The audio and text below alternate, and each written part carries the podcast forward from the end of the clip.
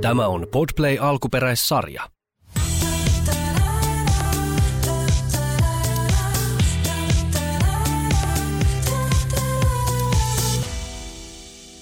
Valtavan ihanaa keskiviikkoa, Pimppiheimo.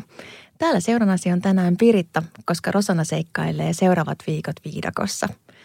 Fiksuna naisina me kuitenkin ennakoitiin tätä Rosannan reissua ja tehtiin teille muutamia erikoisjaksoja jo etukäteen, kuten esimerkiksi ensi viikolla julkaistava erittäin toivottu sokerointijakso.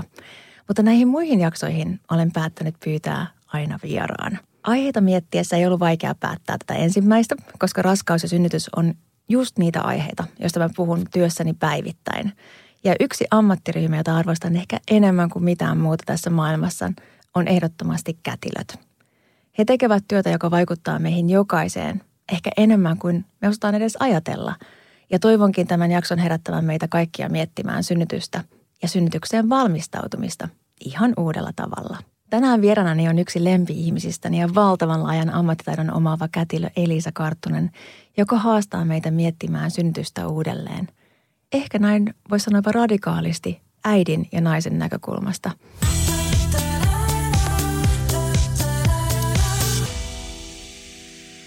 Lämpimästi tervetuloa Elisa Karttunen. Kiitos, onpa kiva olla täällä.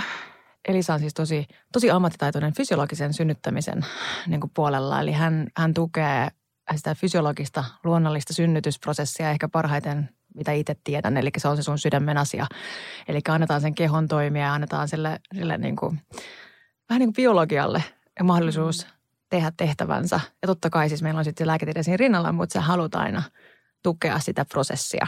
Eikö näin? Joo, se, että olisi niin kuin ensisijaisesti se synnytys olisi osa elämää, luonnollinen tapahtuma, fysiologinen, semmoinen, että se etenee omalla painollaan ja näin. Että se olisi niin kuin se, mistä lähdetään, että se olisi aina niin kuin sen naisen oma. Jotenkin sen niin kuin valtavan tärkeä osa sitä elämää. Ja että luodaan se ympäristö myös sille, että se pystyy toteutumaan. Joo. Se olisi aina niin se lähtökohta. Ja sitten tietysti osahan meistä tarvii paljon, paljon lääketieteellistä apua ja hoitoa ja ja semmoista puuttumista. Ja onni on, että siihen kaikkeen on mahdollisuus, mutta se, että se ei olisi niin se lähtökohta. Ja, ja me ollaan paljon puhuttu aikaisemmin keskenämme just siitä, että kun siinä syntyksessä syntyy myös äiti. Juuri se. Ja se, että, että kyllähän se niin kuin, mikä voisi olla isompaa kuin se, että tulee vanhemmaksi, niin se, että siihen tulemiseen liittyy sellaista niin kuin jonkunnäköistä kamppailua ja – ja itsensä voittamista ja venymistä ja, ja taas sen huomaamista, että taas mä pystyin vähän enemmän, niin se polku siihen on, on jollakin tavalla niin sen helpompi sieltä kautta kuin sitten, että jos siinä synnytyksessä tapahtuu paljon sellaista, että se ei ole mitenkään oma tai, tai se lähtee sun käsistä jollakin tavalla niin kuin kokonaan pois. Joo, mä ymmärrän ton täysin, koska sen, sen ihan kun mä kuuntelen päivittäin synnytystarinoita omassa työssäni. Ja Sama. Kyllä, just näin. Mä kuulen vähän eri, eri niin kuin ehkä, ja kun mä kuuntelen Lantiopoja Fysterinä ja mietin koko ajan ratkaisukeskeisesti sitä, että mitä sitten voidaan tehdä niille jälkioireille tai niin edelleen. Mutta kun kuulee niitä paljon, niin kyllähän se kuulee sen, aina sen kertojan äänestä myös, että onko hän lähtenyt siihen äityyteen sillä kokemuksella, että vitsit, että niin kuin mä osasin ja pystyin ja vaikka mä niin oli, tuli haasteita vastaan, niin, niin mä sain tehdä itse päätöksiä. Mun päätöksiä kunnioitettiin ja sitten me niin kuin voit, selvittiin tästä niin kuin yhdessä voittajana. Niin kuin, että se on niin erilainen se se, se kertomuksen se niin tapa kertoa sitä kuin se, että jos tuntuu, että ei ole itse saanut päättää ja on tehty vaan asioita, niin kuin, että mulla, on vaan, mulle vaan tapahtui asioita ja mä en edes ihan tarkkaan tiedä, miksi näin tapahtui. Onko se 20 vuoden aikana muuttunut se työ? Oi voi, on se. Aina on tietysti, niin kuin, ja sitten mitä vähän mediassakin tuodaan, että aina on joku niin kuin ilmiö, mikä on sitten niinku muotia. Ai tämä niinku, tää kuuluisa siitä, että jostain syystä meillä naisilla on näitä trendejä. On Joo. sitten ferritiiniarvo, että me yhtäkkiä aletaan vouhkaamaan ja ollaan Joo. vähän hysteerisiä. Nyt on Mutta miehillähän tällaisia ei ole ollenkaan. Niin mikäs, mistä trendistä? No nyt, nyt tällä puhuit. hetkellä...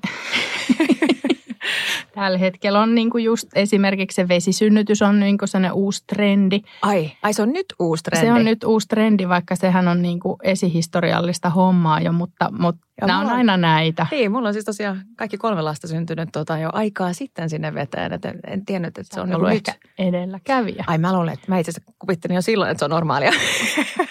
ja sehän on. Mutta nämä on aina näitä, mikä jotenkin milläkin hetkellä niin kuin nostetaan esiin, että – mutta että... tässä on, anteeksi mä keskeytän, mutta tässä varmaan voi liittyä osittain se, että eikö satakunnan, teidän, siis tämähän satasairaala oli itse asiassa viimeisimpiä taisi olla, vai oliko viimeisiä Suomessa, ketkä salli veteen synnyttämisen? Ei. Ei suinkaan, me emme ole aivan viimeisiä. Ei, kyllä meidän jälkeen on monta muuta vielä tullut ja ei kaikissa mun mielestä vielä edes saa. Ihan oikeasti? Joo. Kato, mä elän tässä omassa kuplassani, missä, Joo. missä mä aina ajattelen, että se on jo kaikille sä, mahdollista. Sä et elä niin kuin todellisuuden kuplassa. Tämä Piritta. kertoo taas paljon. Tämä on siinä ehkä varmaan väritti osittain, että, että kun mä teen täällä pääkaupunkiseudulla ja täällähän se on ollut mahdollista jo pitkään. Joo. Samoin kuin se on ollut omassa elämässä, omissa synnytyksissä, tosin Pohjois-Amerikassa, mutta kuitenkin. Mm-hmm. Ja unohdan aina sen, että variaatiota on edelleen Suomenkin sisällä. On. On kyllä. Ja mun täytyy nyt häpeäkseni sanoa, että mä en osaa ihan tarkkaa sanoa, mutta kyllä mulla on sellainen olo, että ei kyllä joka sairaalassa saa vielä synnyttää veteen. Eli avautumisvaiheessa saa olla, mutta ei Joo. synnyttää, eli Joo. ponnistaa veteen. Joo. Joo. Ja tota, tietysti siinäkin niin sit tämmöisiä lääketieteellisiä kriteereitä on, että ei kaikki ole niin luvassa mennä sinne veteen. Mutta tota, se on nyt niin sellainen, uh, mutta mikä siitä tekee trendin tällä hetkellä? Mä no ei mikään. Eihän mikään. Siis jos, eikö trendi ole se, mitä suurin osa haluaa? Eikö se ole vähän sellainen? Niin, eikö, eikö trendi niin. ole niin se, mitä suurin osa tavoittelee? Niin suurin osa suomalaisista synnyttäjistä haluaa kaikki lääkkeet heti, kun se on vaan mahdollista. Eli Kyllä. oikeasti se on trendi. Nämä on sellaisia uh, kuitenkin huomattavasti pienemmän niin asiakasmäärän asioita – esimerkiksi nyt tämä vesisynnytys, mutta sitten ne nostetaan jollakin tavalla niin kuin tämmöisenä niin kuin muutoksen tekevänä ilmiönä sitten yhtäkkiä, koska aina halutaan jotenkin sellaista vastakkainasettelua ja, ja sitten helposti haetaan niin kuin sitä, että, että, se, että, että jos naiset haluaa siitä jotakin, että se olisi niin kuin elämys tai jotain sellaista ihmeellistä, niin se on niin kuin, että se ei ole ok. Niin tässä tulee ehkä se just ajatus siitä, että jos se menee äm, sen lääketieteellisen kaavan mukaan, eli siis semmoisen niin kuin lääketieteellisen normin mukaan, että sä tuut just ja saat ohjeet siihen, että miten toimitaan täällä sairaalassa. Saat sen, ne lääkitykset just siinä perinteisessä kohdassa ja sit sä meet selälleen ponnistamaan, kun ohjeistetaan että 10 senttiä auki ja ponnistat sen lapsen ulos. Niin se, jos se menee sen normin ulkopuolelle ja haluukin tehdä sen eri tavalla, niin itsensä näköisesti, niin sitten se on trendi. Joo, tai sellaista vaihtoehto, vaihtoehtoista Ai niin, toimintaa. aivan, aivan, joo. Et se kyllä, on sitä hörhöilyä sitten ilmeisesti. No se on nyt just sit sitä, minkä mä pidän niin kuin varsin hyödyllisenä. Et silloin aikanaan, kun mä oon niin kuin jauhannut tätä vesisynnytysasiaa just omalla työpaikallani todella kauan – ja ajattelin, että koskaan en sellaisessa sairaalassa valitettavasti saa työskennellä, missä veteen synnyttäminen olisi mahdollista, mutta sitten asiat yhtäkkiä sai uuden käänteen ja asiat tapahtui nopeasti ja sitten sainkin työskennellä. Kerro mulle, että mikä tapahtuu, mikä muutos tapahtuu, mikä vei sen eteenpäin siellä, tiedätkö Oliko se, että naiset alkoi vaatimaan? Ei.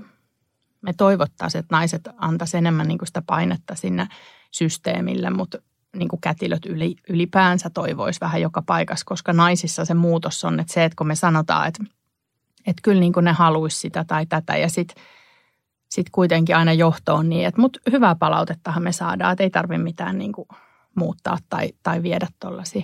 Tuo on aina se syy, miksi sanon omillekin asiakkaille, niin kun tulee epäkohtia vastaan tai he kokee. Luonnollisesti yritän aina kuunnellessani sen tarinan, niin olla muuttamatta – kyseisen naisen tarinaa. Eli mä en rupea sieltä asuttelemaan sormella, että jos vaikka esimerkiksi koronan aikaan näin ihan räikeitä niin kuin, siis tilanteita, missä oli ihan niin kuin vaaratilanteelta kuulostavia tapahtumasarjoja, niin, niin eihän mä lähde muuttamaan sitä kokemusta. Mutta se, että jos hän kokee, että sieltä hän on väärin kohdeltu, niin mä aina rohkaisen, että tee ihan muit, siis meidän kaikkien takia. Että kun sä viet tätä asiaa eteenpäin ja kerrot siitä epäkohdasta tai omasta kokemuksesta, niin sä teet sen meille kaikille naisille. Että muista aina se, että vaikka tuntuu, että kun aikaa kuluu, että itse ei välttämättä enää edes jaksas viedä sitä eteenpäin enää, tai se alkaa vähän unohtumaankin jo tietyllä tavalla vähän se kärki siitä, niin, niin sä teet aina sen meille kaikille muillekin. ja se on tosi merkityksellistä. naiset antaa yllättävän vähän niin kuin palautetta niistä synnytyksistä. Ja tietysti niillä on niin kuin se vauva ja se uusi äitiys ja elämä täyttyy niin kuin sit siitä ja, ja sitten se helposti jää. Ja sitten siinä on aika usein se, että kun meille hoetaan ihan koko ajan sitä, että jos sä selviit siitä hengissä ja sulla on terve lapsi, niin sulla ei ole mitään edes oikeutta vaatia enempää. Joo. Eli jos sä lähdet siitä kulttuurista ja ajatuksesta, että, että se on se, mi- mihin niin vaan pyritään, ei mitään muuta, niin, niin luonnollisesti että sen jälkeen enää sano mistään omasta kokemuksesta, vaikka se olisi ollut kuinka, niinkin, kuinka iso ja voimakas ja traumaattinenkin se kokemus, niin sitten sä vaan käännyt sisäänpäin. Ja tämä pätee aika, aika monen asian naisten terveydenhoidossa, että sitähän mä ajattelen, että tämä on varmaan se, miksi tässä työssä tulee väkisinkin a, niin kuin aktivistiksi, ihan siis niin kuin ihmisoikeus puolella jo, koska sä koko ajan näet sen, että jokaisella alueella meillä naisille selitetään sitä, että, että jos me kerrotaan jostain epäkohdasta, niin me ollaan vähän hysteerisiä ja, ja, ja niin kuin, nyt on näitä trendejä, että nyt sitten yhtäkkiä naiset haluaa selvittää ferritiininsä ja, ja voida hyvin, niin se tarkoittaa, että ja meille, meille hoitopolut on erilaisia edelleen gynekologisissa sairauksissa, niin kuin tiedät. Mm. Että esimerkiksi just on, mistä itse aina puhun, on se, että fysioterapiaa ei saa samalla tavalla, että ajattele vaikka kohdunpoistoa tai niin sektiota, mitkä on kuitenkin tavallisimpia leikkauksia, gynekologisia leikkauksia naisille, niin näissä ei ole edelleenkään järjestelmällisesti niin mitään ennen tai jälkeen ää, tota, luotua fysioterapian hoitopolkua, joka on tosi erikoista, koska kaikissa muissa melkein leikkauksissa on. Ja me tiedetään kuitenkin niin kuin ne, esimerkiksi just kohdunpoistossa niin kuin säännöllisesti ää, tulee vastaan se, että, että omasta mielestäni pitäisi aina tarkistaa lantiopohjalihasten kunto, koska sehän – lisää laskeumariskiä ja myöskin niin virtsankarkailuoireita ja muita monillakin ihan rakenteellisista syistä, kun se kohtu poistetaan sieltä.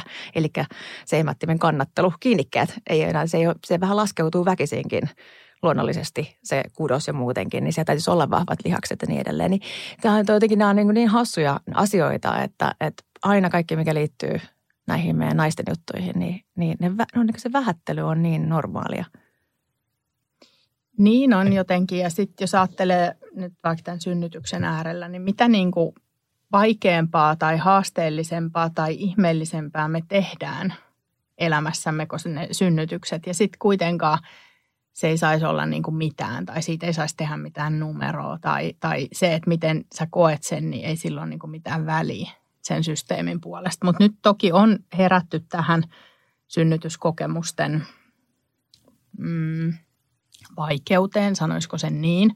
Että nyt on useampia sellaisia hyviä juttuja, jotka kumpuaa niin kuin täältä, että naiset ansaitsee sen hyvän synnytyskokemuksen. Ja se, mikä nyt on niin kuin iso haaste, on, kun sä kysyit, että miten työ on muuttunut, niin mä nyt ihan vähän palaan niin kuin siihen, että se on valtavasti tavallisempaa, että tehdään niin lääketieteellisiä toimenpiteitä pitkin matkaa sitä synnytystä. Koko tietysti tämän mun kätilöurani aikana on tehty, mutta jos yli kolmannes käynnistetään ja 20 prosenttia on sektioita, niin mitäpä siihen paljon sitten muuta enää jää.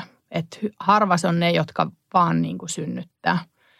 Osa sen takia, että naiset itse toivoo esimerkiksi niitä kipulääkkeitä, jotka sitten taas seuraa semmoisilla toisenlaisilla puuttumisilla helposti niin kuin siihen synnytysprosessiin, mutta, mutta ei se ole kaikki niin kuin sieltä, että naiset haluaisi, mutta osittain se johtuu tietysti siitä, että, että ollaan huonosti valmistautuneet siihen eikä tiedetä, että mitä se on tai mitä ne vaikuttaa tai mitä siitä sitten seuraa, mutta että kyllä niin kuin lääketieteellisin silmin tämä synnytys on niin kuin sellainen katastrofi, joka odottaa tulemistaan. Ja sitten kun tämä koko meidän hoito on niin kuin sellainen pelkokeskeinen, että koko ajan kaikki tehdään niin kuin se pelko edellä, että jos tulisi jotain, niin nyt käynnistetään kaikki tällä viikolla olevat naiset siltä varalta, että jos potentiaalisesti ehkä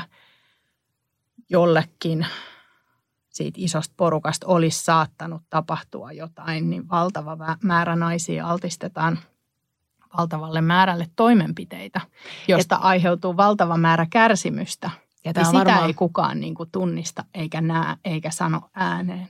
Niin se on just se, että kun se informaatio puuttuu, se tieto sieltä taustalta, että, että just käynnistäminen, että se kuitenkin on sen jälkeen, kun käynnistetään synnytys, niin toimenpideiden määrä no, niin kuin heti, niin se kasvaa? No se räjähtää niin. Niin kuin käsiin. Ikkuna avautuu ja me ei saada sen, sieltä ikkunasta tulee sen tuulen mukana sen ensimmäisen toimenpiteen perästä seuraava ja seuraava ja seuraava. Me ei saada enää työnnettyä sitä ikkunaa kiinni. Ajatellaan kuitenkin sitä, että nyt kun niitä tutkimuksia on tullut ulos Suomessakin siitä, että joka neljäs äiti kokee, että se synnytyskokemus on ollut niin negatiivinen, että he ei välttämättä halua lisää lapsia, niin kertoo jotain, että joku menee kuitenkin pieleen.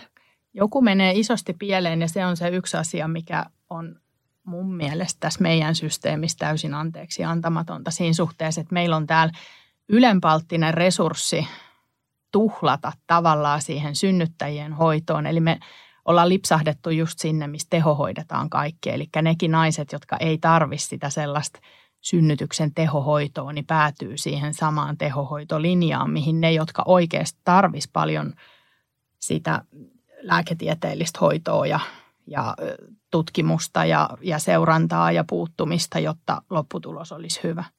Niin mehän ollaan menty siihen, että, että kaikki päätyy siihen samaan linjaan. Eli just tämä, että käynnistetään enenevissä määrin ja sektoidaan hyvinkin pienistä asioista. Myös käynnistetään ja sektoidaan niitä naisia, jotka ei ensisijaisesti niin haluaisi sitä. Eli ei tämä ole aina sitä, että naiset haluaa ja sitten päädytään toimenpiteisiin, vaan myös sitä, että, että tota, ja sitten kun jotenkin tuntuu hassulta se, että kun meillä ei ole juurikaan enää synnytysvalmennuksia, tai meillä ei muutenkaan esimerkiksi koulumaailmassa puhuta fysiologisesta synnyttämisestä tytöille tai siis vulvallisille. Että yleensäkin se tietopohja on kauhean haatara ja alun perinkin tehdä päätös synnytystavasta, esimerkiksi sektiosta.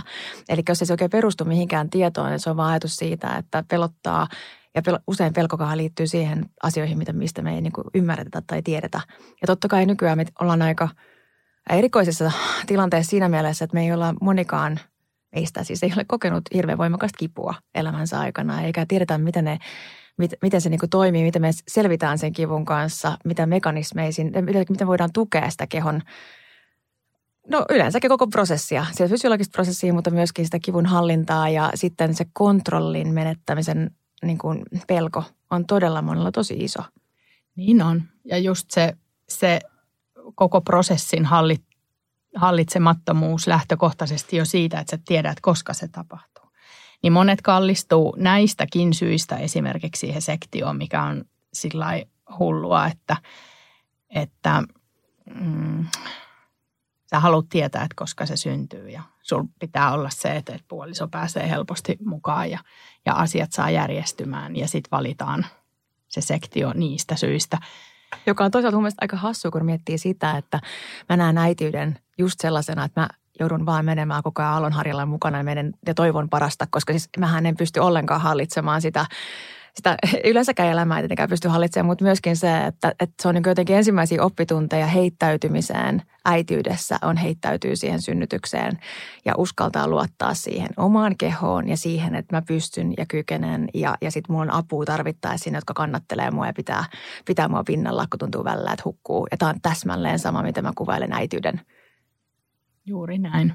Se on meille tosi vaikeaa, koska kaikki on niin, niin kuin jotenkin sellaista strukturoituu ja aikataulutettuu ja hallittuu. Ja, ja, ja sitten tietysti on, on niitä naisia, jotka on jollakin tavalla ihan sit siellä toisessa päässä, että he ovat niin kuin kehoissaan ja, ja pystyvät heittäytymään ja, ja olemaan siinä, niin kuin siinä prosessissa sillä tavalla niin kuin rauhallisena ja luottavaisena, mutta silti – aika iso osa on sellaisia, että sitten ne, vaikka ne olisi siellä, niin silti sitä niin yritetään hallita sitä, sitä niin sitä luonnollistakin prosessia. Että, Joo, ja kyllä et, mä joo. silti.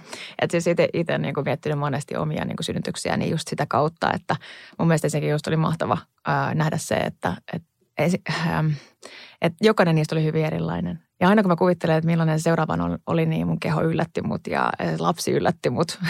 ja, ja se meni, meni aina eri tavalla. Ja, ja mikä jo, kasvun paikka kyllä, on ja, toi. ja kyllä samaan aikaan se on juurikin antanut sen ymmärryksen siihen, että, että asiat menee vähän eri tavalla aina kuin mä kuvittelen. Ja sitten se on kuitenkin aivan juuri oikea tapa, millä ne meni. Ja, ja ei, se ei sillä, että tämä on aina tietysti vähän vaarallinen kommentti, kun tietää, että – että on myös todella, todella vaikeita tilanteita ja haastavia synnytyksiä. Ja, ja niin kuin itse tietysti fysiologisesta näkökulmasta voisin heti fyssarina paljon puhua, tiedän, että säkin puhut, että kuinka paljon sillä on merkitystä, että missä kunnossa se äidin keho on, mutta erityisesti missä asennossa vauva on siellä synnytystä varten. Eli just se vauvan asennon optimaalinen niin optimoiminen erilaisilla tekniikoilla ja tavoilla. Ja nämä puuttuu meidän julkisesta terveydenhuollosta kokonaan. koko se ajatusmalli siitä yleensäkin, että me voidaan tukea sitä naisen niin raskausprosessia myös fyysisestä näkökulmasta niin, että olisi mahdollisimman kivuton äiti, mahdollisimman niin kuin rento ja hyvin joustava lantionpohja ja, ja optimaalisessa asennossa oleva vauva, että ei vaan niin kuin ajatella sitä äh, hauska vanha sanonta, niin kuin varmasti hyvin tietoinen tästä, että, että kun vauva on perätilassa, että se on vähän itsepäinen vauva, kun se on nyt tuolla niin kuin näin, näin päin. Eihän niin kuin se vauva valitsisi automaattisesti itse olla itsepäisesti väärinpäin, kun vauvahan pyrkii aina tosiaan pää alaspäin. Kyllä. Joo, kokonaan siis se tunnistaminen siitä, että kaikkiin näihin asioihin, mitä sä äsken luettelit, että niihin voi itse vaikuttaa, niin sehän puuttuu kokonaan. Että meillä on sellainen ajattelu edelleen, että jotenkin universumi lukitsee jokaiselle jonkunnäköisen raskaus- ja synnytys matkan tai tarinan tai miksi sitä nyt haluaa sanoa. Ja sitten se, mitä sä itse teet, niin se ei juuri niin kuin vaikuta siihen. Kyllä, ja kun mä oon synnyttänyt yhden lapsen tällä tavalla, niin seuraavissakin tulee olemaan se sama. Esimerkiksi just virheasento tai mikä ikinä. Meillä tapahtuu matkan varrella, me kaadutaan, liukastutaan ja, ja siis se kehossa tapahtuu muutoksia lasten välissäkin, mikä voi johtaa siihen, että jostain syystä siinä on tullut kireyksiä, mitkä ohjaa vauvaa väärään asentoon tai huonoon asentoon. Ja lantionpohjafyssarihan voisi puhua ikuisesti siitä, että kuinka paljon just tässä on lantionpohjassa puolieroa ja toinen puoli joustaa ja toinen ei, niin vauvan pää lähtee laskeutuessaan menemään vinoon. Ja luonnollisesti sieltä ei oikein pääse kauhean hyvin lantionpohjasta ulos. Luistella siellä kuitenkin aika vähän se tilaa sit suhteessaan, niin se muutamankin millinen ero voi tehdä sit synnytyksestä ihan älyttömän paljon haastavamman. Ja sitten vaan toiset naiset kuvittelee, että no, mulla vaan aina on näin. Mm-hmm. Juurikin tästä syystä olen aloittanut osteopaattiopinnot, koska symmetrisestä kehosta tulee symmetrinen synnytys hyvin usein. Eli se epäsymmetria ajaa erilaisiin epäsymmetrioihin sen vauvan asennon kannalta ja sitten myös koko sen synnytysprosessin kannalta. Kyllä, ja lantionpohja on tietysti sellainen, että kun me ei kaikki, kun kaikki ei näy siinä heti niin kuin pinnassa niin selkeästi. Siis tosi, tosi usein se kyllä näkyy, ollaan ihan rehellisiä, niin kyllähän se näkyy. Ja, ja on hyvä muistaa aina, niin kuin sanonkin asiakkaille, että ei meidän tarvitse olla täysin symmetrisiä. Mutta, Eikä kukaan ole. Ei, mutta juuri tämä, että me ymmärretään, että mitkä on epäsymmetriat, mitkä sieltä vaikuttaa kuitenkin ja mihin voidaan puuttua etukäteen, niin se tieto olisi jotenkin äärettömän tärkeä saada naisille. Ja kuten tässä nyt ollaan useampaa kertaa mainittu, niin se tuntuu jotenkin aivan niin järkyttävän epätasa-arvoiselta, että vain osa, äärettömän pieni osa naisista saa sen tiedon. Tai se, että he saa yleensäkin hoitoa siihen – ja, ja se, se on sellainen ehkä tässä systeemissä, mikä itseä pännii tosi paljon. Se on totta ja, ja onhan meitä niinku erilaisia, että on sellaisia naisia, jotka vaan niinku synnäyttää sen vauvan. Mä rakastan tätä sanaa synnäyttää. Mä, niin jo. mä oon oppinut sen sulta ja käytän Joo. sitä usein myöskin omissa esimerkkeissä. Heillehän tämmöiselle ei ole kauheasti niinku merkitystä, koska heissä on asiat sillä tavalla oikeissa kohdissa, että, että se on niinku se prosessi helppo. Mutta sitten on ne naiset, kenelle niin tällä just tällä symmetrialla ja sillä kehonhoidolla ja kaikella mahdollisella tiedolla ja avulla voidaan päästä niin luonnolliseen tavalliseen synnytykseen ilman, että ajaudutaan niihin kaikkiin maailman vaikeuksiin ja kaikkiin maailman toimenpiteisiin, että saadaan se vauva ulos. Tai edes siitä huolimatta ei välttämättä saada. Ja nämä naiset on ne, jotka niin erityisesti hyötyisivät vauvoineen – siitä kaikesta avusta, joka tarjolla on. Kun aika usein kuuntelen niitä synnytyskertomuksia sitten jälkikäteen, niin ne oireet on, ovat olleet jo siellä. Siis ne on ollut siellä jo, niin kuin jo monesti ennen raskautta ja sitten on tullut esille raskausaikana. Ja esimerkiksi liitoskivut on hyvä esimerkki siitä. Niin se aina ohjaa mut aina ajattelemaan, että muistat, että jotenkin mä haluaisin aina sanoa, että jos on oikein voimakkaat liitoskivut, niin please käykää kat- niin raskausaikana jo osteopaatilla, asiaan siis perehtyneellä osteopaatilla tai fysioterapeutilla tsekkaamassa tilannetta – ja se valitettava se osaaminen tietysti sillä alueella, kun raskausaika on hoidettu aika lyhyen aikaa monestakin syystä, koska oli pitkä, pitkä niin kuin hajanjakso, että koettiin, että on vaarallista koskea raskaus, raskaan olevaan naiseen, Joo. koska pelättiin, että sillä voi olla jotain seuraamuksia. Tai saatiin myös se, että jos jotakin olisi tapahtunut, esimerkiksi tullut keskenmeno, niin aina katsotaan sitä, kuka viimeisenä koski. Eli mitä sä teit, jotta, niin kuin, ja sitten se kukaan ei halunnut olla siinä tilanteessa. Mm. Jota, ja kovassa on nämä myytit niin kuin edelleen, nyt kun olen päässyt näihin osteopatiapiireihin niin kuin mukaan, niin tota, edelleen.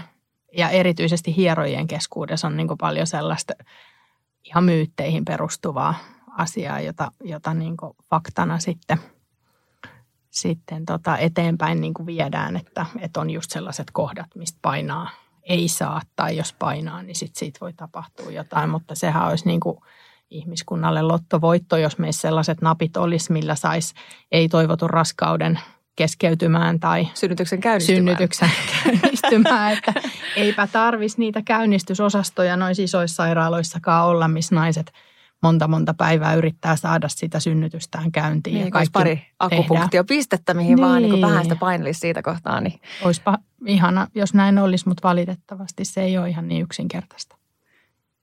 Kätilönä niin kaikkein isoimpina onnistumisina olen ajatellut sellaisia hetkiä, jotka on sellaiset – missä se ihminen voisi mennä niin kuin miljardiksi pieneksi palaseksi ja sitten sä saat niin kuin hoidettua sen tilanteen niin, että se ei menekään, vaikka se, vaikka se tilanne on voinut olla niin kuin oikeasti tosi dramaattinen tai vaarallinen tai siinä on niin kuin oikeasti sellaisia asioita, mitä on niin kuin pakko tehdä, jotta kaikki säilyy hengissä. Mutta sitten kuitenkin sen jälkeen, niin se ihminen on, että, että tämä oli niin, kuin niin korjaava kokemus johonkin edelliseen synnytykseen esimerkiksi, missä ei ole ollut mitään fyysistä niin kuin dramatiikkaa tai draamaa, mutta, mutta henkisesti on hajonnut siinä. Ja sitten tulee sellainen synnytys, missä oikeasti on niin kuin valtavaa draamaa ja kaikki vaaran elementit on niin kuin siinä läsnä. Ja sitten saat vietyä sen prosessin niin, että sen jälkeen se ihminen on, että on tiedätkö, niin korjaava kokemus siihen, mitä mulla viimeksi tapahtui. Ja itse on niin kuin edelleen sielustaa sille väpättävä, koska kaikki olisi voinut mennä myös ihan toisin. Niin noi on niin kuin sellaisia ammatillisesti sitten taas kaiken muuttavia ja paljon, paljon niin sitä omaa työtapaa mm, jotenkin niin tukevia. Ja mä näen aina myös sen, että se, mikä on samankaltaisuus niin kuin kaikessa kohtaamisessa, missä kosketaan niihin intiimialueisiin, teillä se tietysti on niin kuin ihan täysin paljasta ja avointa ja raakaa kaikin eri tavoin. Mutta myöskin omassa ammatissa, että kuinka tärkeää on se esimerkiksi, että kysytään lupa koskettamiseen, mikä edelleen tuntuu aivan käsittämättömältä, että meidän terveydenhuollossa ei ole edelleenkään – vaikka se, se kyllä siellä lukee, on kirjattu, että näin pitäisi tehdä, niin sitä ei toteuta. Eli edelleenkin saattaa tulla, niin kuin, että tehdään sisätutkimus kysymättä lupaa, kertomatta mitä tehdään. Ja, ja naiset olettaa edelleen, että, että se on ihan normaalia, että ei kysytä. Ja sitten on ihan hämmentyneitä, kun joku kysyy lupaa. Joo, mäkin olen ollut just sellaisissa tilanteissa, että mä aina niin kuin sanon, että, että sano sitten, kun oot valmis. Jos esimerkiksi pitää vaikka sisätutkimusta että sano, kun oot valmis. Ja – ja sitten naiset on aina paljon nopeammin valmiita, kun ne saa itse sanoa, koska ne on valmiita kuin se, että joku on niin kuin, että, että joko ja no niin ja on nyt ja annan nyt ja niin se kestää paljon kauemman. Ja, pe- se, ja sehän antaa jo sen kokemuksen siitä, että mä saan päättää omasta kai. kehosta. Nyt se on noin pieni asia, Joo. joka on kuitenkin valtavan iso. Joo. Ja sitten aina vielä ennen sitä, niin sitten vielä, että, että onko ok nyt, että mä kosken. Ja sitten se, se on niin kuin lähes aina kaikki on ok niille, kun se valta on tietenkin niin kuin sillä ihmisellä itsellään. Kyllä nyt jokainen, jos miettii omaa, niin kuin, että sä olisit se, joka on siinä ilman housuja ja sun pitää olla sen toimenpiteen kohde, niin eipä ihan hirveästi tarvitse tehdä sitä mielentyötä, että, että miltä se tuntuu. Niin, ja tämä on jotenkin niin hämmentävää, että miten se sitten monesti jää tekemättä. Eli samalla tavalla kuin jollekin voi olla järkyttävän vaikea kokemus siihen, että siellä tulee opiskelijat tai paikalle tai tulee just hirveästi ihmisiä ihan sen takia vaan, että, että, että esimerkiksi niin ei kysytä vaan lupaa, että, että ei saa päättää sitä itse. Ja saati sitten, että me eletään maailmassa, missä aika moni automaattisesti antaa sen luvan, vaikka ei haluaisi. Koska pitää olla kiltti ja systeemissä ei saa olla hankala. Ja, ja se oletuskin on siitä, että kun sä menet sinne, niin sit sun pitää – nöyrtyä tai, tai suostua tietynlaisiin asioihin, mutta eihän se silti mene näin. Et me unohdetaan tosi nyt oikeastaan niin kuin ihan kokonaan se, että tähän on huippuhieno palvelu, jonka yhteiskunta tarjoaa vauvaa odottaville. Ja sit sä saat mennä sinne palvelun ääreen tai piiriin. Ja sit sä saat ottaa sieltä ne kohdat, jotka tuntuu susta tarpeelliselta sinulle itselleen. Mutta tämä systeemihän on sellainen, että, että se niinku imasee ja sit sulta katoo se semmoinen mm, mahdollisuus päättää tai valita oikeastaan kokonaan. Ja jos sä jotenkin käännyt vähän poikkiteloin tai epäröit jossain kohtaa, niin tosi nopeasti otetaan joku sellainen syyllisyyskortti tai Sä oot hankala nainen. Joo, tai sitten se, että haluatko siitä, että sun vauvalle käy huonosti, jos et sä nyt niinku suostu tähän tai tähän tai tähän. Ja totuushan on se synnyttäjien hoidossa, joka on äärimmäisen niinku hankala juttu, että mehän ei koskaan tiedetä, mitä tapahtuu tai mitä olisi tapahtunut, jos me oltaisiin valittu toisin. Me tiedetään aina vaan niin kuin se polku, että me tehtiin tämä valinta, nämä asiat ja sitten me tiedetään, mitä sitten tapahtui. Mutta mehän ei koskaan tiedetä, että, että mitä olisi tapahtunut, jos me oltaisiin valittu toisin ja tehty toisin. Joka tarkoittaa sitä, että jos joku sanoo sulle, että nyt on pakko tehdä jotain tai nyt pitää tehdä näin, niin äärimmäisen harvoin oikeasti se ihminen voi olla varma siitä, että tämä on nyt ainoa oikea tapa toimia. Esimerkiksi tämä kova into nyt näihin synnytysten käynnistämiseen, että se on eri asia, jos on selkeästi joku huolenaihe, niin silloin varmasti se käynnistäminen on niin kuin hyväkin ratkaisu. Tai jos äidillä on itsellä sellainen olo, että nyt se on niin kuin tehtävä, niin sitten se varmasti on tehtävä. Mutta tosi moni naisista pelkää sitä, että apua, että jos mä nyt vaan joudun sinne käynnistykseen ja en mä halua ja voitaisiko vielä odottaa. Ja sitten sanotaan, että ei, kato nyt sulla on se 41 ja kolme, niin nyt kyllä pitää, nyt se pitää se vauva saada sieltä syntymään. Eihän kukaan sitä tiedä, että se pitää nyt saada syntymään. Että kätilönä näkee sen, että hyvin usein ne äidit, jotka on siellä sitten ollut käynnistyksessä monta päivää ja sitä on jumpattu sitä vauvaa ulos sieltä ja loppujen lopuksi sitten saadaan jollakin juntattua se synnytyskäynti, sitten se vauva syntyy ja siitä näkee, että se ei olisi lasketuspäivässä vielä. Joo. Mm. Kyllähän sekin, että halutaan ne synnytykset käynnistää, niin sitä varten se, tai halutaan niitä sektioita tehdä, niin sehän siinä on takana, että kaikki menisi niin kuin hyvin. Mutta sitten se, että mikä on niin kuin hyvä kenellekin ja, ja tota, mikä on sen hinta, että että mikä hinta me maksetaan siitä, että me tehdään näitä asioita. Koska se synnytys, miten se menee, niin se vaikuttaa kaikkiin niihin prosesseihin ihan kehollisestikin, että mitä sitten seuraavaksi tapahtuu. Sieltä tulee just se kiintymys ja se imetys ja, ja synnytyksestä toipuminen tai sektiosta toipuminen ja palautuminen ja kaikki, kaikki tämä, jolloin sitten usein se, mitä edeltävästi on tapahtunut, niin kertautuu siellä hyvällä tai huonolla tavalla sit siellä tulevaisuudessa. Kun ajattelee pelkästään sitä, että jos käy niin, että käynnistetään ja se synnytys ei lähdekään helposti käyntiä, monta päivää käynnistellään, äiti on tosi väsynyt ja nestehukassa ja ihan loppu siinä kohtaa, kun vauvasti viinoinkin siinä käsivarsilla on ihan ymmärrettävää, että imetys lähtee huonommin käyntiin, koska keho on niin loppu.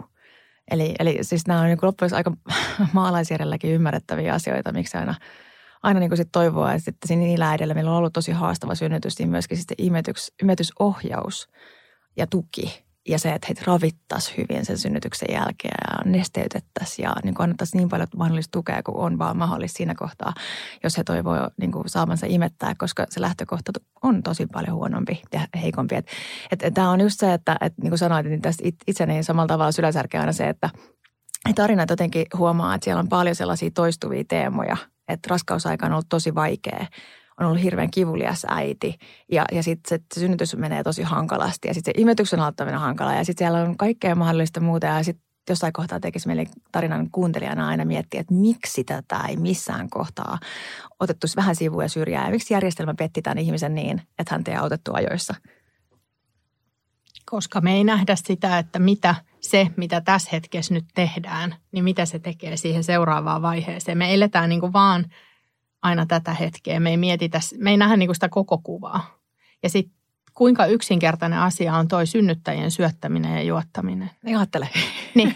Ja edes siitä ei niin pidetä huolta, että se koko kuva niin puuttuu kokonaan. Me tartutaan tiettyihin yksittäisiin asioihin, mutta sitten se, että me tehtäisiin sitä parasta mahdollista, johon meillä absoluuttisesti on se mahdollisuus. Senhän kertoo nyt sekin, että me voidaan näitä kaikki kalliit lääketieteellisiä välineitä ja, ja toimenpiteitä ja kaikki tehdä täysin rajattomasti. Siinähän, siinä ei tule niin kuin mitään sellaista kattoa, että me ei saataisi enempää kuluttaa mm. tätä resurssia tähän. Mutta sitten nämä asiat, jotka on sellaisia täysin niin fundamentaalisia, joiden on oltava kunnossa, jotta asioilla voi olla edes mahdollisuus edetä ja mennä hyvin, kuten syöttäminen ja juottaminen. Niin, niin että keho ei ole nääntynyt ja niin, jaksaa yleensäkin joo. synnyttää.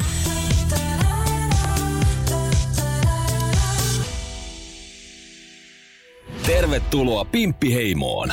Yksi asia, mikä on mun mielestä ollut aina kiinnostavaa sun tavasta tehdä työtä, jota arvostan suuresti, niin on esimerkiksi tällainen yksityiskohta, kun ähm, vauva syntyy, niin sä oot kertonut, että sä et äh, sano ääneen lapsen sukupuolta. Pitääkö paikkansa? Joo. Olen ollut useamman kertaa erittäin vaikuttavalla luennolla, jonka on pitänyt Mika Venhola ja sen jälkeen en ole koskaan enää sanonut ääneen, että se ei ole mun määriteltävä se sukupuoli. Koska silloinkin vaikka vauva näyttäisi vahvasti jommalta kummalta, niin se on vain valistunut veikkaus. Mä en voi tietää, mitä se vauvan sisällä on tai mikä hän sitten loppujen lopuksi niin fysi- fysiikaltaan on. Ja sitten tietysti elämme nyt siinä maailmassa, että on muunkinlaisia vaihtoehtoja, mutta tietysti jos me mietitään nyt ihan pientä vastasyntynyttä, niin mä annan aina vanhempien katsoa ja he saa sanoa sitä ääneen, että kumpi, kumpi se on. Ihan niin kuin se, että tietysti saatetaan sanoa, että terve tyttö tai terve poika tuli, mutta siinä on jo monta sellaista asiaa, mistä emme voida olla varmoja, että kaikki on nyt ihan hyviä. Hän näyttää nyt enemmän toiselta kuin toiselta sukupuolelta, mutta – se on nyt niin kuin se, mitä me tässä hetkessä tiedetään. En mä siitä mitään numeroa tee, enkä sillä tavalla sitä korosta, mutta en myöskään määrittele. Suomessa syntyy myös pieni määrä lapsia, siis Suomessakin, kuten kaikkialla maailmassa, niin lapsia, joista ei pysty näkemään automaattisesti, että kumpaa sukupuolta he on. Joo, että se on heti jo siinä tilanteessa. Mäkin olen nyt urani aikana paristi saanut olla niin, että, että on kummankin sukupuolen ominaisuuksia, mutta ei pystytä sanoa, että kumpi se on. Ja sitten osahan meistä on sellaisia, että voi vahvasti näyttää jommalta kummalta ja sitten siinä kohtaa elämää, kun tulee murrosikä tai viimeistään sitten, jos lapsia toivoo, niin sitten käykin ilmi, että onkin ihan jotakin niin fysiologisesti toisenlaisia ominaisuuksia, mitkä kuuluu siihen niin perinteiseen yhtälöön. Eikö pitää paikkansa, että suurin osa näistä lapsista, kenestä ei niin heti pysty sanomaan ajusta niin fyysisistä ominaisuuksista löytyy molemmat, niin leikataan tytöiksi? Kyllä, edelleen. Tämä on jännä ilmiö ja, ja tämä on niin hyvin uh, uskomaton. Et ennen kuin mä oon niin luennoilla istunut, niin en mä ole niin ymmärtänyt, että se voi olla oikeasti edelleenkin näin. Koska uh, Miksi ki- näin tehdään? kirurgisesti on helpompi tehdä – nainen kuin mies. Toimiva penis on vaikea luoda, mutta peniksen mentävä emätin on huomattavasti helpompi tehdä. Niin se johtuu siitä. Eli ei niin kuin voida vain odottaa sitä, että lapsi saa itse päättää.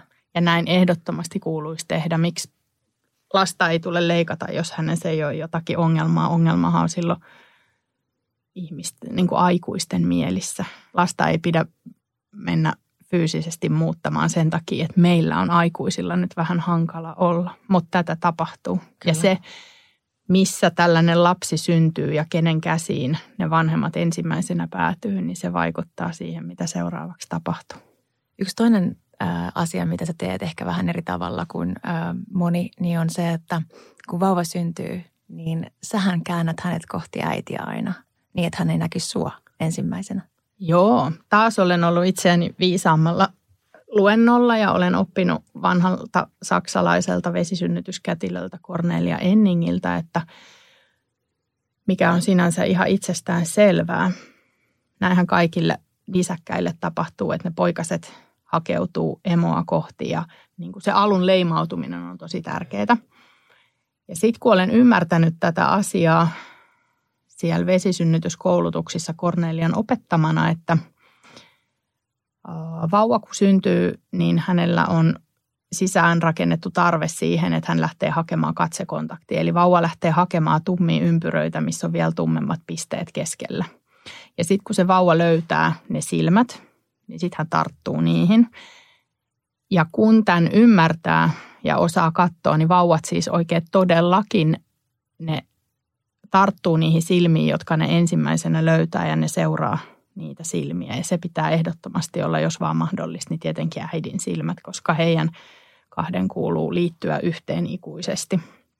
Jos ei ole mahdollista äiti, niin sitten tietysti toinen vanhempi on heti sitten se seuraava, mutta tämä näkyy esimerkiksi nyt kun Instagram tai mikä nyt vaan on täynnä kaikenlaisia synnytysvideoita vaikkapa, niin veteen syntyneet vauvat on tässä jotenkin helposti havainnoitavissa, koska he kun on siellä vedessä, niin hehän on huomattavasti uh, itsenäisempiä ja aktiivisempia kuin maalle syntyvät, koska maalle kun vastasyntynyt laitetaan, niin hän ei ole kykenevä kovin paljon tai ainakaan nopeasti liikkumaan selällään, ei yhtään.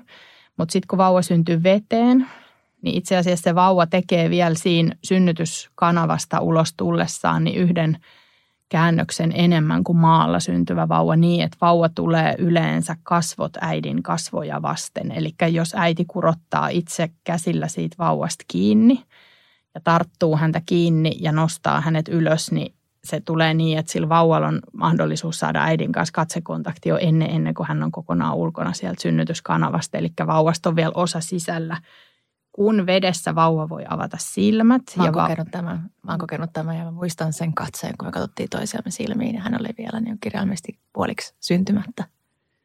Ja mikä voisi olla ihmeellisempää kuin toi? Mulla meni kylmät väreet nyt Ei, tosta. Se, siis se on ihan semmoinen, että se on niin kuin tuolla mun niin syvällä sielussa. Se katso, kun me katsottiin tosi pitkää toisiamme. Joo. Mä oon saanut tämän todistaa joitakin kertoi. En ole itse saanut synnyttää veteen, mutta – mutta tota, olen nähnyt vierestä. Se on kyllä niin kuin ihmeellistä.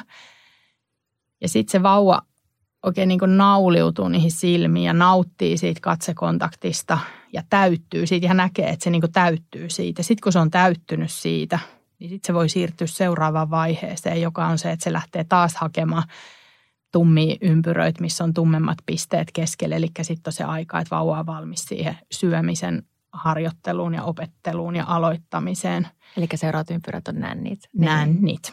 Mutta se, että tämmöisillä asioilla ei olisi uh, mitään merkitystä, niin mun mielestä taas ollaan siinä, että se on niinku ylimielinen ajattelu, että tällainen ei olisi meissä. Meissä on ihan ne samat asiat kuin muissakin nisäkkäissä ja kuinka tärkeä on kaikki ne, jotka on eläinten kanssa tekemisissä, niin ne ymmärtää sen, että kuinka älyttömän tärkeä on se hetki, kun se poikainen syntyy ja että se emo saa häiriöttä ottaa sen poikasen vastaan ja, ja tiettyjä asioita pitää tukea tai tietyissä asioissa pitää jättää rauhaa riippuen nyt vähän, että mikä on niin eläinlaji, mutta, mutta tota, se olisi niin kuin erittäin ylimielistä, jos me ajateltaisiin, että Aa, nämä on meille täysin merkityksettömiä. Ne on kyllä meille ihan yhtä lailla merkityksellisiä, mutta meissä on toki paljon sit sitä ihmisyyttä, joka korjaa niitä asioita, jotka ehkä siinä eläimessä meissä on niin mennyt rikki. Niin, on ehkä enemmän niin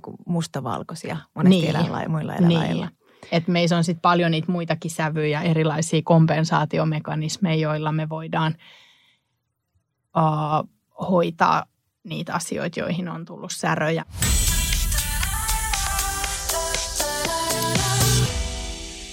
Tervetuloa Pimppiheimoon! Synnytysvalmennus on sellainen, mikä on tosiaan nyt ollut kuolemassa Suomessa vähän niin kuin kauttaaltaan kaikkialla sairaaloissa ja muussa. Että sitä tarjotaan tosi vähän enää missään ja sä teet sitä työksesi myös. Jos sä ajattelet tällä ihan niin kuin tiivistetysti, niin mitkä on ne sun, sulle tärkeät teemat synnytysvalmennuksessa, mitä sä haluat aina tuoda esille? Vastaan siihen ihan kohta, mutta pakko on sanoa, että nyt ollaan huomattu se, että se aallonpohja, mikä yhteiskunnan tarjoamisvalmennuksissa oli, että kaikki meni nettiin ja ei ollut oikein mitään, niin on huomattu, että ei toimi oikein hyvin. Et nyt ollaankin yllätys, käännytty, yllätys, yllätys. nyt ollaankin käännytty taas toiseen suuntaan. Eli nyt aloitetaan sitä, mikä silloin aikanaan lakkautettiin – ja se on ihana kuulla. Onko sä enemmän nyt siellä satakunnassa, koska mä en kuule tätä vielä asiakkailta, niin On satakunnassa, mutta on muuallakin. Joo, siis huomaa, että se edelleen on tosi vähäistä, okay. koska mun säännöll- tai mitä muulta säännöllisesti kysytään, niin muulta kysytään listoja edelleen, että yksityisistä valmennuksista, kun ei, ei saa. Joo. Toki se sitten, mitä yhteiskunta tarjoaa, niin on hyvin ajallisesti pientä ja, ja sillä tavalla resurssit on absoluuttisesti liian pienet edelleen, että eihän siinä nyt vielä kovin niin kuin hyvään päästä, mutta tarkoitus alkaa olla jo taas parempi.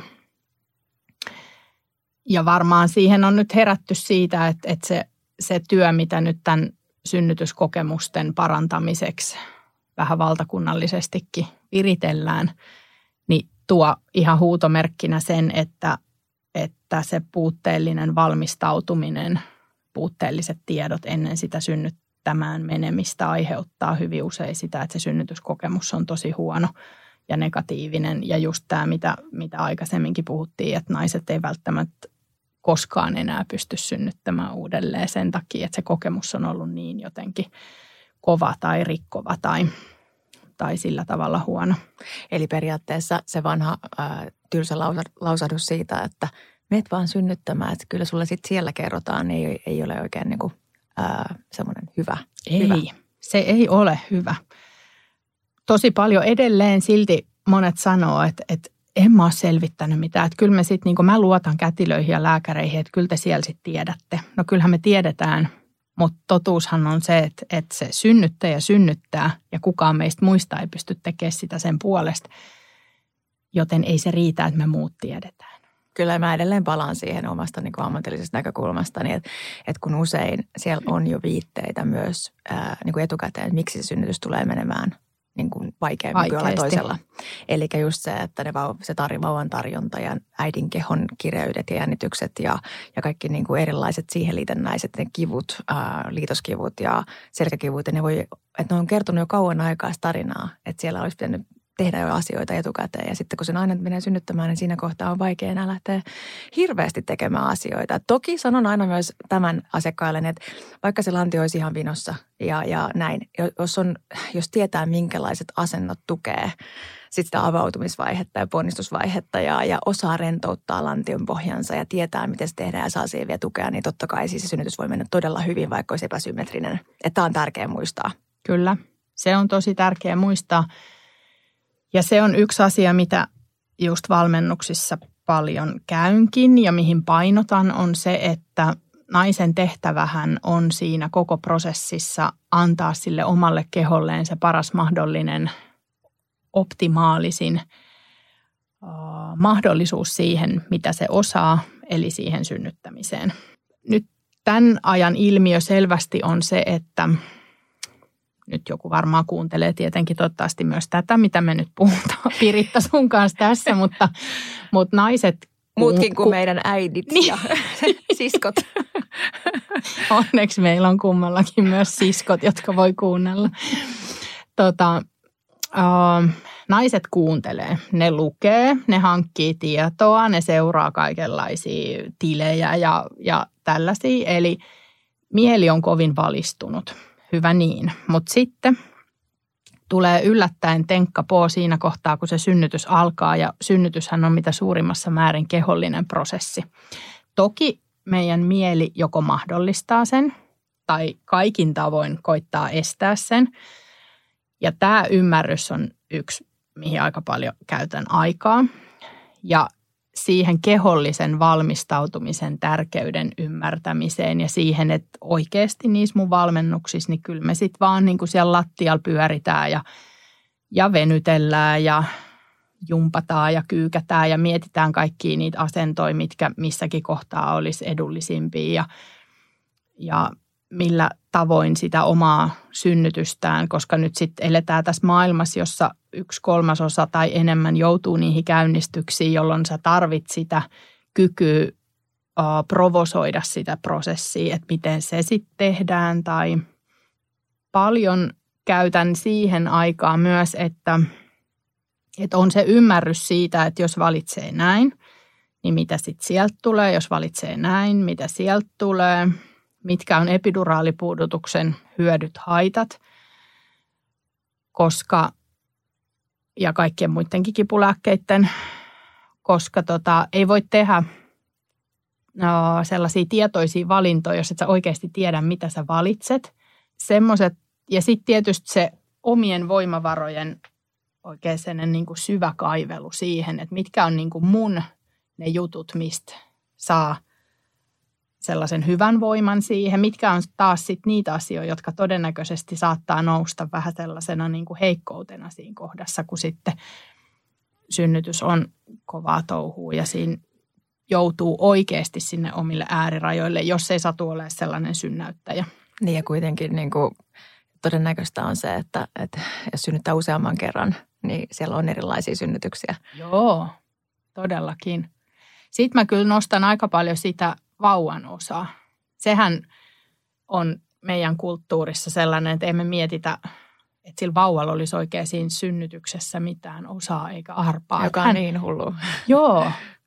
Ihmiset on aina täysin ällistyneitä siitä, kun rupeaa selittää sitä, että mitä kaikkea se vauva tekee sen syntymäprosessinsa aikana, miten hän valmistautuu, miten hän konkreettisesti menee ja, ja minkälaisia ominaisuuksia tai toimintoja siinä vauvassa on, jolla hän yrittää auttaa itse itseään ja auttaakin itse itseään siinä prosessissa. Ja mitkä on ne vauvan kokemukset siitä syntymästä, jotka on hyvin usein hyvin samanlaisia kokemuksia kuin ne äidin kokemukset. Että jos äiti on absoluuttisessa kauhussa siinä kohtaa, kun se vauva syntyy, niin se vauva syntyy siinä samassa mielentilassa. Ja mä jotenkin toivoisin, että näissä olosuhteissa tässä maailmassa, missä me ele, eletään nyt täällä meidän pienessä maassamme, niin kukaan ei joutuisi synnyttämään sellaisessa mielentilassa. Ja se on mun mielestä niin kuin surullinen ajatus erityisesti siksi, koska se on niin kuin se hetki, mistä se uusi ihminen aloittaa sen oman elämänsä, että se olisi jollakin tavalla kuitenkin semmoinen positiivinen ja myönteinen ja rauhallinen, vaikka se ei ole koskaan helppo hetki, kun se vauva oikeasti syntyy, koska siinähän on aikamoisessa puristuksessa, puristuksessa vauva Kyllä. ja venytyksessä äiti. Ja tämä on hyvä muistaa myös sit se, että, että, että ajatus siitä, että sektio olisi sitten jotenkin vauvalle kauhean paljon niin kuin lempeämpi, niin on, on, moni yllättyy siitä, että miten sektio tehdään, miten niitä vauvoja välillä kaivellaan sieltä kohdusta ja siis ne on välillä ihan juntturassa siellä. Oi voi se on välillä kyllä sellainen, kun sivusta se olen seurannut tosi monta kertaa sektio, kun kätilöhän seisoo siinä aina valmiina ottamaan sen vauvan sitten, kun lääkäri sen saa sieltä autettua ulos, niin paikotellen aikamoista voimaa tarvitaan ja melkoista mylläkkää on, että se vauva saadaan niin kuin sieltä ulos, koska äitihän leikataan aina niin vähän kuin mahdollista, että eihän sinne tehdä mitään sellaista iso läppää, josta se vauva jotenkin niin kuin helposti nostettaisiin ulos, vaan, vaan se vauva syntyy erittäin pienestä kolosta silloinkin. Ja se, että se vauva saadaan siihen, niin usein ovat sektio vauvat helposti mustelmilla ja, ja aika lailla vaivasia ja päistänsä ja niskoistansa kipeitä sen takia, että se ulosautto on kyllä heillekin aikamoinen koitos monasti. Hyvä, kyllä niin kuin molemmat tavat syntyy on, on aika, aikamoisia.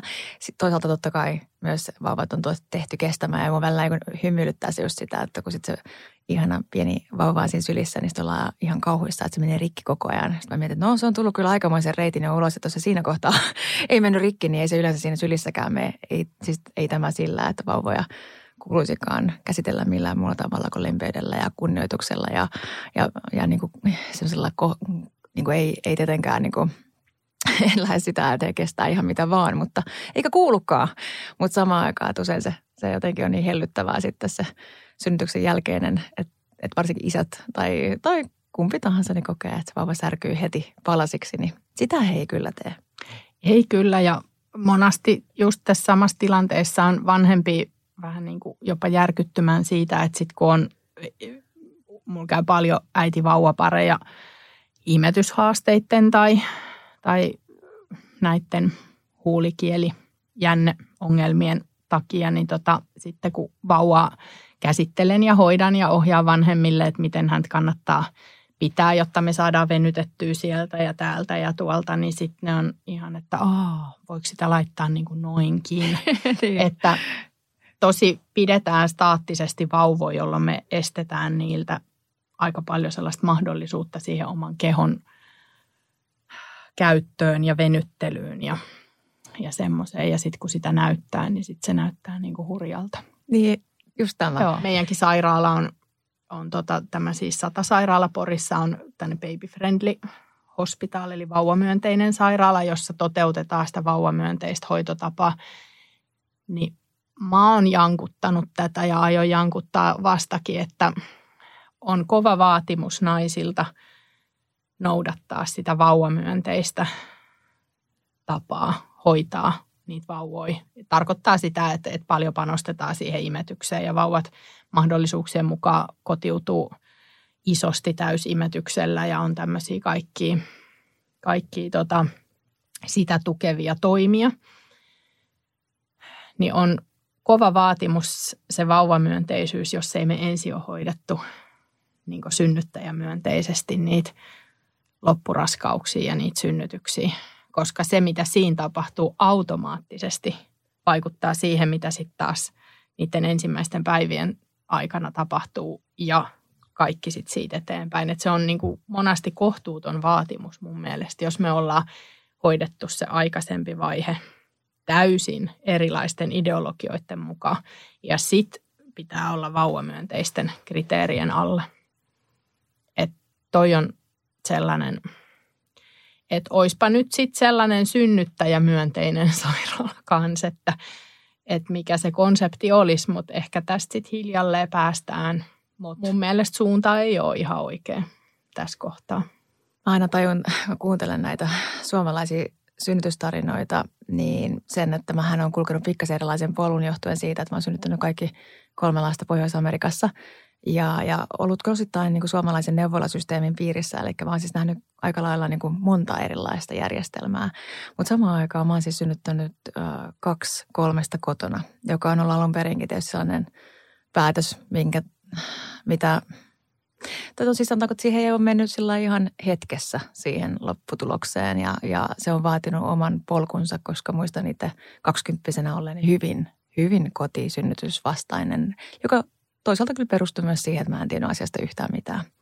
Ja siihen ehkä niin kuin meidän kulttuurin käsitykseen synnytyksestä, että se on, tapahtuu aina huutaen ja selällään ja on hirveän dramaattista. Ja yleensä muuten tapahtuu, että alkaa hississä. Elokuva. Tai, niin kyllä elokuva. Että meillä on niin kuin hirveän vähän sit loppujen lopuksi näkyvissä semmoista niin kuin fysiologista synnyttämistä, jonka takia kun ei ole ikinä sellaista nähnyt, niin se on hyvinkin pelkopohjasta ja, ja yleensäkin niin kuin väärään tietoon pohjautuvaa. Mutta joka tapauksessa niin yksi mikä hienous on ollut niissä järjestelmissä tai siinä tavassa, mitä on itse saanut kulkea, on ollut se, että mulla on ollut kätilö koko ajan sama.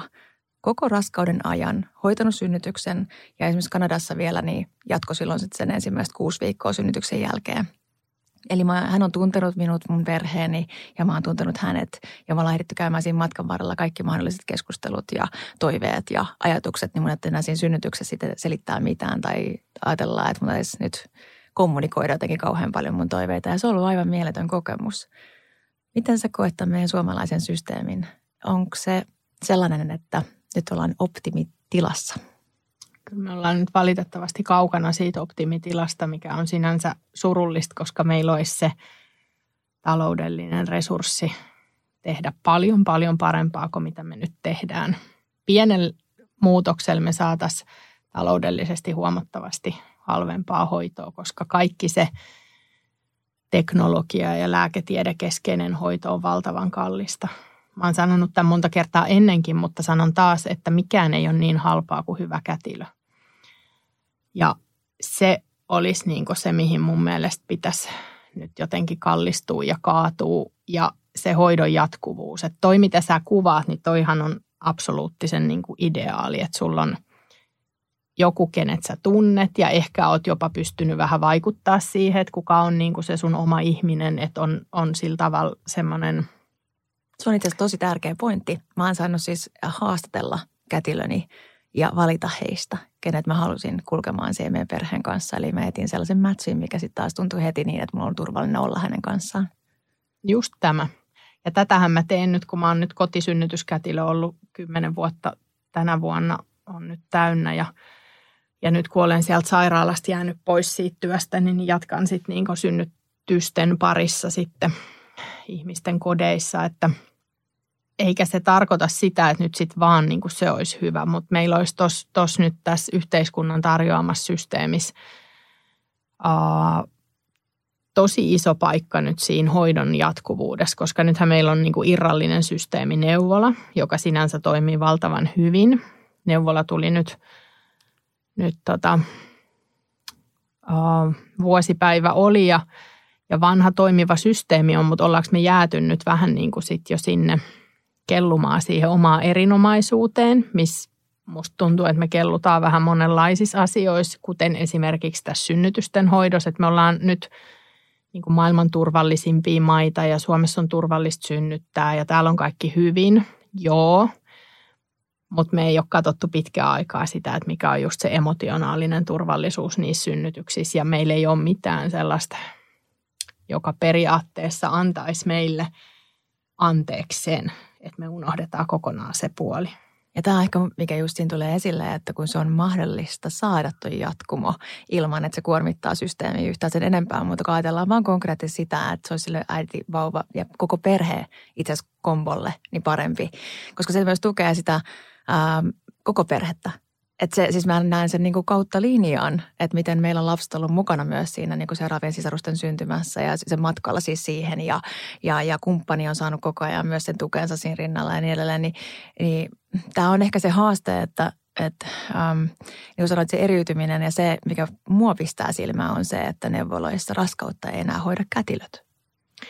Se on yksi iso asia ja sehän on aika kallista hoitoa siinä suhteessa, että joka kerta, jos tarvitaan sitä edes perustason erikoisosaamista, niin aina pitää ottaa niin kuin se äitipoliklinikka siihen hoitoon mukaan, jolloin jos meillä olisi heti se, että, että ne hoidettaisiin ne synnyttäjät ehkä siellä, missä he sitten synnyttääkin aikanaan tai ainakin sen alaisessa yksikössä niin, että, että ne samat ihmiset ehkä hoitaisi niitä. Nyt mennään siihen sellaiseen, mitä joskus aikana on ollut, että kunnan kätilö, joka on hoitanut naiset ja sitten kun on synnyttänyt, niin sit se on mennyt sinnekin ja sitten se on hoitanut ne äiti-vauvaparit sitten sen synnytyksen jälkeen. Niin... Ja terveydenhoitaja voi hyvin jatkaa sitä työtä, missä hän on niin parhaimmillaan, eli todellakin. vauvojen kanssa ja terveyden edistämistä.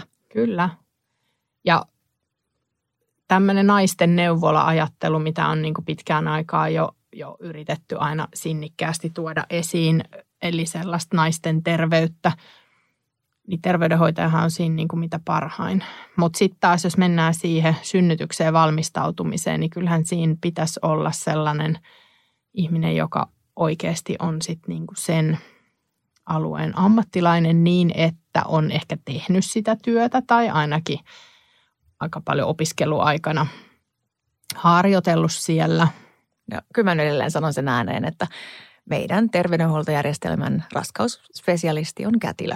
Se on, tämä on kyllä totta. Kätilönä voin allekirjoittaa tämän, niin kyllä me erotaan siinä muista Pohjoismaista esimerkiksi, että meillä kätilöt ei hoida raskautta, paitsi että sittenhän on sellaisia neuvoloita, joissa on kaksoistutkinnon omaavia terveydenhoitaja- ja kätilöihmisiä ja sitten heti sen kyllä kätilönä huomaa sit siellä vastaanottavassa päässä, eli siellä sairaalassa, niin paljon vähemmän tulee lähetteitä niistä neuvoloista, joissa sitä neuvolaa pyörittää kätilö, koska ne pystyy suurimman osan asioista ratkaisee siellä, siellä tasolla ja vähemmän täytyy lähettää jatkohoitoon kuin sitten taas siellä, jossa on pelkästään terveydenhoitajatutkinnon omaava ihminen, joka ei missään nimessä voi olla siinä osaamisessa niin kuin samalla viivalla. Ehkä sitten, kun on paljon työvuosia, niin ehkä siellä, mutta siltikin sanoisin, että ei olla samassa jamassa. Mutta tota, ja mun, mielestä ja mun mielestä on itse asiassa epäoikeudenmukaista jopa välillä kuulla, että kun terveydenhoitaja sit syytetään siinä tilanteessa neuvolassa, että kun he eivät osaa neuvoa. Ja, ja heiltä kysytään niin kuin kaikkea mahdollista alkaa ravitsemuksesta, liikunnasta raskausaikana, palautumisessa, ää, sit palautumisprosessista ja toimintakyvyn arvioista ja vaikka mistä erkauma-asiasta ja samaan aikaan just nämä kaikki raskausasiat. Eli, eli kaikesta siitä, mihin heillä ei ole niin kuin koulutusta. Joo. Ja se tuntuu ihan hölmöltä, että, että sit siitä koetaan niin kuin hirveät tuskaa, että ne terkkarit on tosi huonoja, kun he eivät vastaa näihin kysymyksiin. Mutta miten he voi vastata, kun he ei myöskään ole koulutettu siihen? Toi on totta. Kohtuuton on, on niin kuin se paikka, mikä täytyisi täyttää. Ja sitten tietysti eletään sitä aikaa, missä ihmisillä on niin kuin itsestään jo paljon tietoa ja pääsy monenlaiseen tietoon, jolloin se, sit se asiantuntijana oleminen ei ole kovin helppo paikka. Et se on aika, aika laaja ja vaativa kenttä, mikä pitäisi hallita ihan siellä perustasollakin. Niin, joten kiitä vaan se näkee, että loppujen lopuksi ää, eihän se vaatisi nyt mitään muuta kuin meidän kirjaimellisesti neuvolasysteemin ihan semmoista uudelleenarviointia, että tehdäänkö me nyt tämä riittävän tehokkaasti ja hyvin myöskin niin kuin perheille. Ja siinä kohtaa täytyy olla tosi rehellinen, että, että mikä tuki sitä meidän tämänhetkistä tarvetta. Ei sitä, mitä se oli 50 vuotta sitten, kun haluttiin vaan saada naiset ja vauvat konkreettisesti siihen neuvolatoiminnan piiriin ja yleensäkin, että heitä tarkkaillaan läpi raskauden, jotta heidät saadaan siihen sy- niin kuin turvaan kaikista niistä vaaroista, mitä silloin oli. Ja, ja se, se tiedon tarve on hyvin erilaista silloin. Ja silloin on mietitty D-vitamiinitippoja ja oikeanlaista siis perusravitsemusta ja vaan, että saadaan turvalliseen paikkaan synnyttämään ja niin edelleen.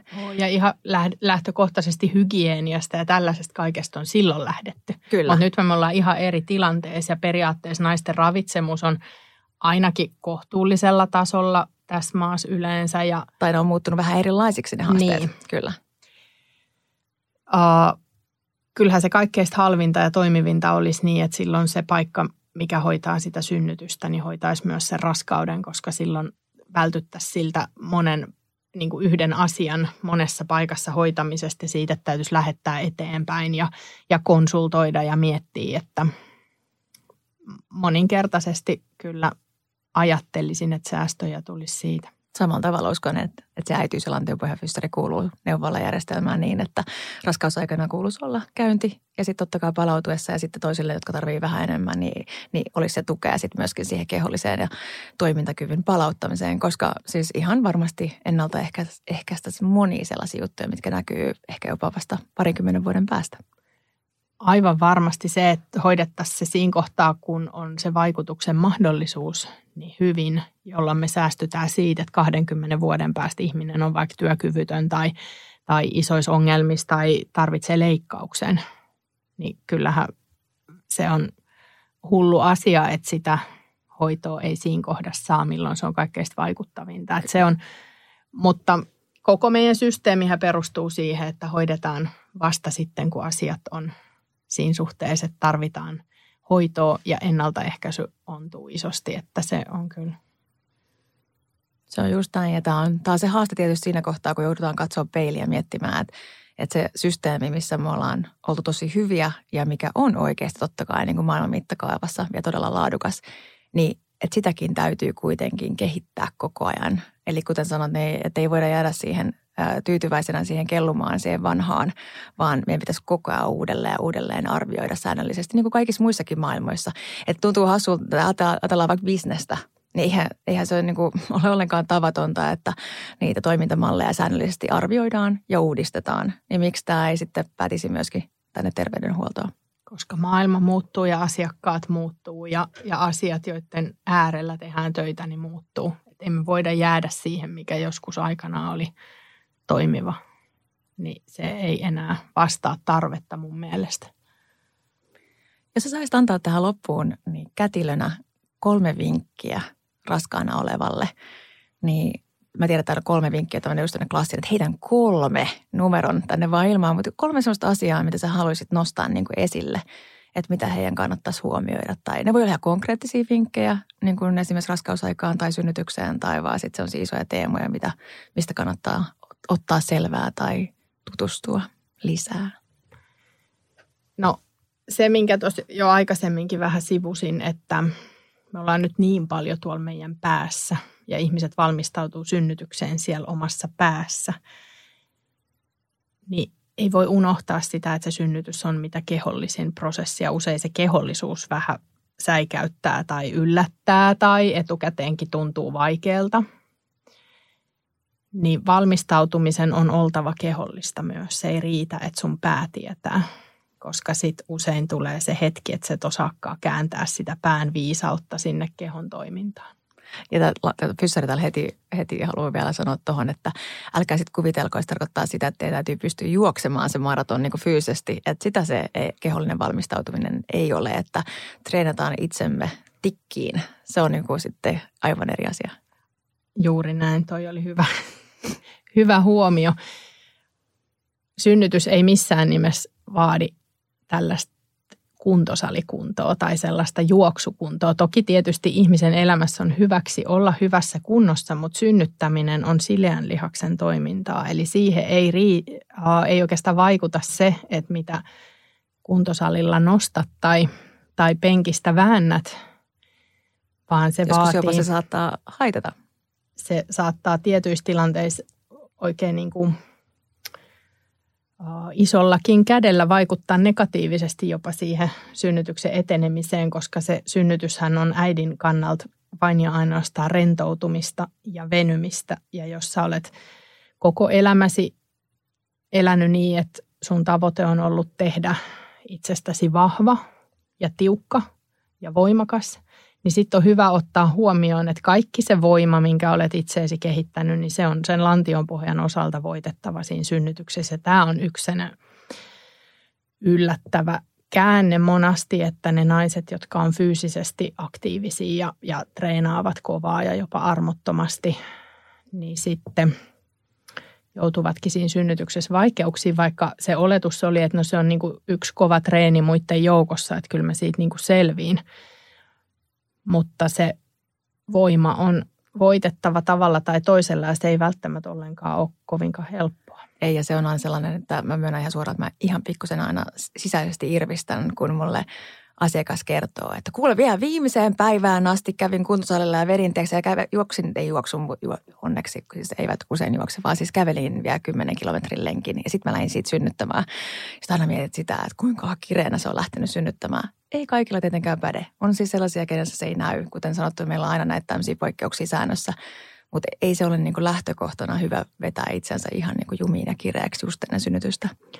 Ei missään nimessä, että se synnyttäminen tai raskausaika sitä synnytystä ajatellen on enemmänkin sellaista irtipäästämistä ja rentouden opettelua. Ja olen saanut teidän lantionpohjan fyssareiden kanssa tässä nyt pyöriä jo useamman vuoden, niin olen just päässyt kurkistamaan siihen ylijännittyneiden lantionpohjien maailmaan, että, että ensisijaisesti me ollaan toispuoleisia ja kireitä, jotka aiheuttaa haasteita siinä synnytyksessä. Että se rentout, rauhoittumisen opetteli, opetteleminen ja sen rauhoittumisen opetteleminen, niin se olisi niin kuin sit se toinen.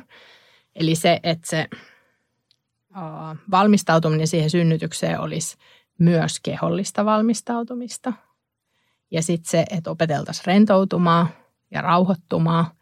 Ja sitten jotenkin löydettäisiin niin kuin se ilo ja riemu siitä synnytyksestä. Et tosi ja yllättävän usein ja nopeasti – kun se alkaa, niin naisista tulee jotenkin todella niin kuin sellaisia niin kuin ärsyyntyneitä siihen prosessiin, vaikka ne on odottanut sitä ja toivonutkin, että se synnytys alkaisi, niin sitten tosi nopeasti siitä tuleekin niin kuin ikävää. Tai sellaista, että tämä on ihan kamala. Ja mulla oli äsken ihan sellainen kamala supistus, niin sitten mä oon korjaa, että ei, se ei ollut kamala, vaan sä tarvit niitä, jotta sä saat vauvan kainaloa ja ja se yhteispeli sen vauvan kanssa ehkä niin toisi tähän. Että muistaisi, että se, se uh, synnytyksessä on niin kuin vauvan kanssa niin, että, että tota, se vauva jaksaa ja tekee parhaansa, niin antaisiko se sitten vielä äidille sellaista, että, että no kyllä mäkin kun se vauva jaksaa ja kukaan ei häneltä kysy, että haluuks hän vielä, vaan hänelle ei ole vaihtoehtoja, niin sitten just se, että, että okei, että no mä oon tiimisen vauvan kanssa, että mäkin jaksan vielä vähän ja, ja sillä tavalla, että se olisi niin kuin sellainen positiivinen matka, vaikka ei missään nimessä kaikilta osin mukava eikä helppo eikä positiivinen läpeensä, mutta että se olisi niin kuin sellaista antautumista ja rauhoittumista siihen, että, että se ottaa oman aikansa ja – se on haasteellista ja se on vaikeaa, mutta se on niin kuin mahdollisuus aina niin supistus supistukselta voittaa jotakin ja mennä eteenpäin ja, ja koko ajan niin kuin lähemmäs sinne. Ehkä nämä olisi nyt ne, en mä tiedä, oliko tässä kolme vai ehkä kolmekymmentä. Siinä oli itse asiassa enemmän kuin kolme, mutta siis aivan äärettömän tärkeitä niin kuin aiheita ja, ja kyllä mä itse tuosta viimeisimmästä jäin oikein miettimään sitä, että kuinka vahvasti itselle on jäänyt mieleen se, että mulle oli itselleni ää, se kun jokaisesta supistuksesta aina niin eteni seuraavaan, niin ajatus myös siitä jatkumosta ihan sillekin tasolle, että mä mietin koko ajan niitä mun äitiä ja äidinäitiä ja niitä kaikkia mun suvun naisia, jotka on sen tehnyt sen saman polun ja kulkenut sen vaikean kivisen tien, mutta kohti sitä päämäärää, mitä me ollaan haluttu. Ja, ja ottanut sen just askel askeleelta. Ja mä jopa niin muistan, äh, kävelin semmoista lankkulattiaa pitkin niin tömistäneen jossain kohtaa niitä jalkoja, niin joka askeleella siihen lattiaa, että minä olen kävellyt tämän reitin ja niin on kävellyt minun äitini ja äidin äitini ja mä oon osa sitä jatkumoa ja se toi tosi paljon voimaa siihen se ajatus, että, että me tehdään sitä yhdessä ja samoin sen lapsen kanssa. Niin toi on jotenkin tosi, tosi kaunis neuvo. Kiitos siitä. Se on ja kun sehän on niin kuin sellaista elämää suurempaa. Niin jotenkin juuri tämä, että sä et ole niin kuin yksin siinä, vaan siinä on kaikki ne, jotka on ollut ennen sua ja tulee sun jälkeesi. Se on näin. Kiitos Elisa. Elisa Karttunen, ihan äärettömän upea hetki on ollut sun kanssa jutella näistä asioista ja, ja juteltaisiin varmasti vielä paljon lisääkin, mutta mä haluan nyt päättää siihen, että ää, kiitän ihan kaikkien niiden naisten puolesta, ketkä on saaneet sut kätilökseen, koska mä oon saanut seurata sun, sun tietä tässä jo onnekkaana ystävänä ja kollegana ja, ja niin kuin ammattilaisena ja, ja tiedän sen merkityksen, mitä sä oot tehnyt oikeasti siellä synnytyssalissa ja sen ulkopuolella. Ja se on tosi merkityksellistä työtä ja kätilöys on jotain sellaista, mikä, mikä on kyllä todella äärettömän arvokasta ja toivoisin kovasti, että yhteiskuntamme myös palkkaisi teitä sen mukaisesti. Kiitos, oli etuoikeus olla täällä.